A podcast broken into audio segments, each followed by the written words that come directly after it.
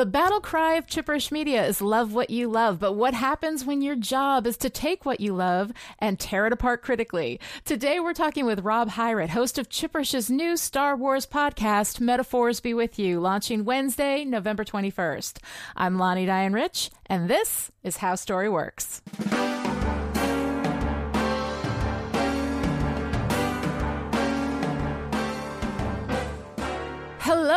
Everyone. We just finished up our advanced criticism series, and I want to cap that off by talking with someone who knows what it means to take a text that you love, tear it down to the rafters, and see what's crawling around in there. With me today is Rob Heiret, host of Metaphors Be With You, Chipperish Media's new Star Wars podcast. Metaphors launches with all eight episodes dropping on November 21st, but you can subscribe now and grab the teaser episode today. And I recommend you do because it's fantastic. Welcome, Rob. Hi, thanks for having me. Well, thanks for coming. It's so much fun to have you on the podcast. So, first things first, tell me about your background with Star Wars. Okay, uh, my one of my earliest memories is seeing The Empire Strikes Back when I was 5 Mm-hmm. and being just floored at the revelation that, uh, well, okay, spoiler alert: Vader is Skywalker's father, uh, and and that was like this mind melting thing. But I immediately understood and believed it, and my like some of my friends at school didn't believe it; they thought it was a lie. But I I had this intuitive understanding that no, they wouldn't put a lie at that big dramatic point in the movie. I couldn't articulate that. Yeah. But I totally believed that it was true. Well, that's really cool. So that must have been at such a young age to be so impacted by a story. Um, did that inform your love of Star Wars, you know, ever since? Yeah, I mean, it's I mean, and then I saw Return of the Jedi when I was eight, and that was like the most exciting, awesome thing ever. And like the Emperor can shoot lightning, and the Force can do that, and oh my god! But it was yeah, it definitely had a huge impact on how I like look at stories going forward because I know this set of three stories so very well that I started using it as a model for how stories worked. Sorry, uh, name drop. but uh, so you know that was kind of how I approached uh, stories for a long, long time, and then of course your podcast, How Story Works, comes along, and it's like, oh. Yes, that that's a way more you know like careful and and detailed an- analysis than I had been doing thus far, and it helped me sort of form new ideas about how my stories worked. So, how does it feel to do a critical read on a text that means that much to you? Was it really hard to be critical about Star Wars? No, actually, what's fascinating is that so like most of my life, I've had this urge to, like when when I have free time, obviously, uh, to to do something with Star Wars. And for a long time, you know, what you could do was watch the movies or like buy some toys and or play with toys too. uh, and and I did that for a long time, and I still like play miniatures and card games based on Star Wars, which is you know a, a, a fun way to interact with the with the franchise. But since I started doing critical analysis, it's a new fun thing that I can do basically whenever, you know, in the shower, you know, while I'm working out, whatever. And you know, I know th- those first three movies super well, and I know all the other stuff pretty well too. So it's fun to just find a topic, as I do with the show now. In uh, what do the colors mean on on everyone's color costumes? So let's do an episode about you know breaking down each character and what they're wearing and what that means. You know, stuff like that. It's a, it's an ongoing new hobby for me, which is great. Okay, great. Well, that's great. Yeah, it is. I, I do find that it's really fun to like go critically into the things that you love, but sometimes it can be tough. One thing I wanted to ask you about though is the title of the podcast, Metaphors Be With You. I love that title. Where did you get it from and why did you choose it? Well, um, it, the the phrase is stolen from Carrie Fisher. Uh, She used it in, I'm pretty sure it was her final memoir, The Princess Diarist. Uh, and it, it struck me, and then it struck me, and then I forgot it. And then uh, while I was thinking about the fact that what I really like in stories, uh, you know, the, th- the the properties I've really reacted to, your Star Wars, uh, uh, some various superheroes, Buffy the Vampire Slayer, it's been about literalizing metaphors, which I just th- that that is a primary value for me is is the Yeah. literal literal metaphor.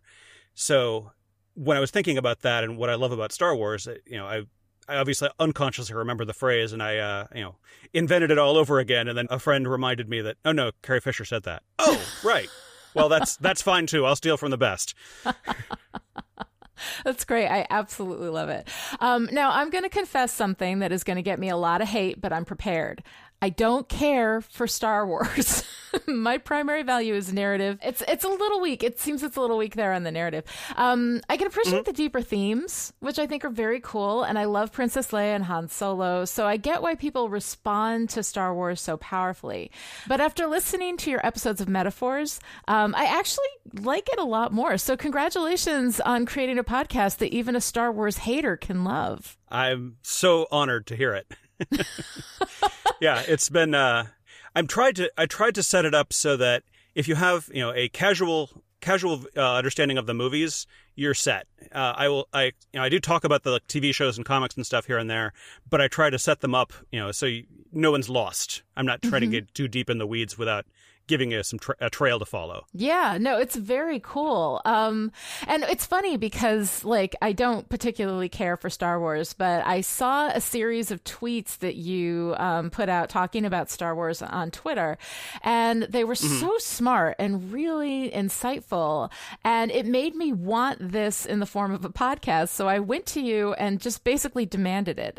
Had you ever thought about doing like critical work on Star Wars before that? Were you blogging? Blogging or writing about it? No, um, actually, that that little tweet storm was my my first and so far only uh, foray into like public Star Wars criticism, and I did actually incorporate basically the text of those tweets, you know, edited some uh, into episode four, a new mm-hmm. trope of metaphors. Uh, so yeah, p- if people are curious what that was, uh, you know, it's it's all there in uh, in one of the episodes.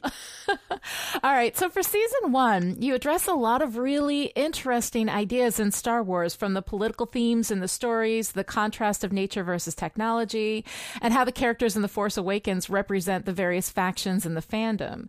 Um, where'd you come up with these ideas?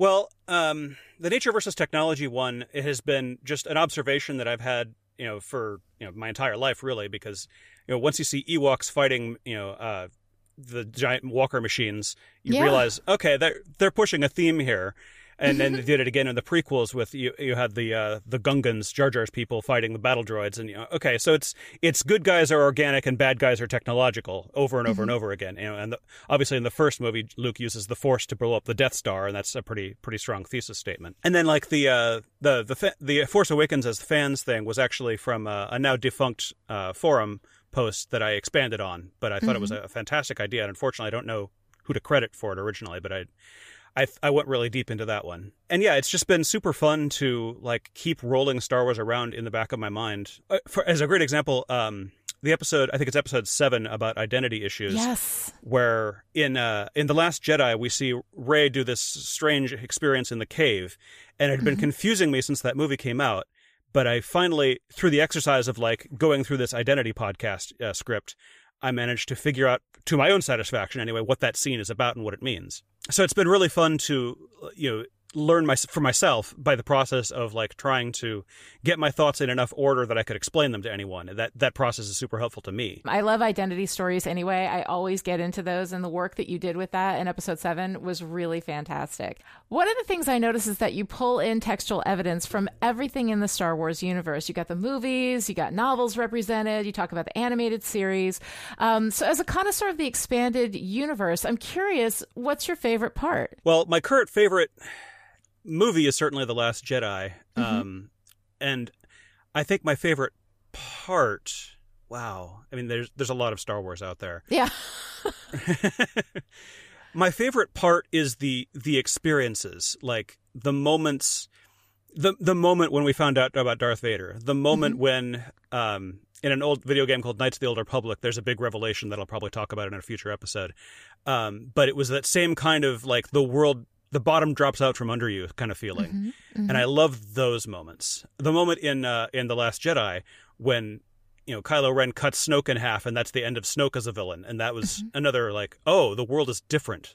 All right, so plans for a second season of Metaphors are underway. Can you give us a hint what kind of topics you might cover? Um, well, it occurred to me recently that um, both stars and wars were good themes to work with. Uh, you know, mm-hmm. space, why, why, space, and what the series says about war. Uh, and then I've also been thinking mm-hmm. about canonicity. Uh, like when what did it mean when Disney cut away you know all the existing expanded universe and said no, only the movies and the cartoons are now canon, and then whatever we do going Mhm. forward. So uh, those are those are topics I've been rolling around recently. Oh, I like that. I can't wait to hear about the canon because deciding what's canon and what's not can be a really, really complicated process. And with so much in Yeah. the world, there's so much to be able to like, you know, sort out the stuff that is and is not canon. I love it. That's going to be really great. Yeah.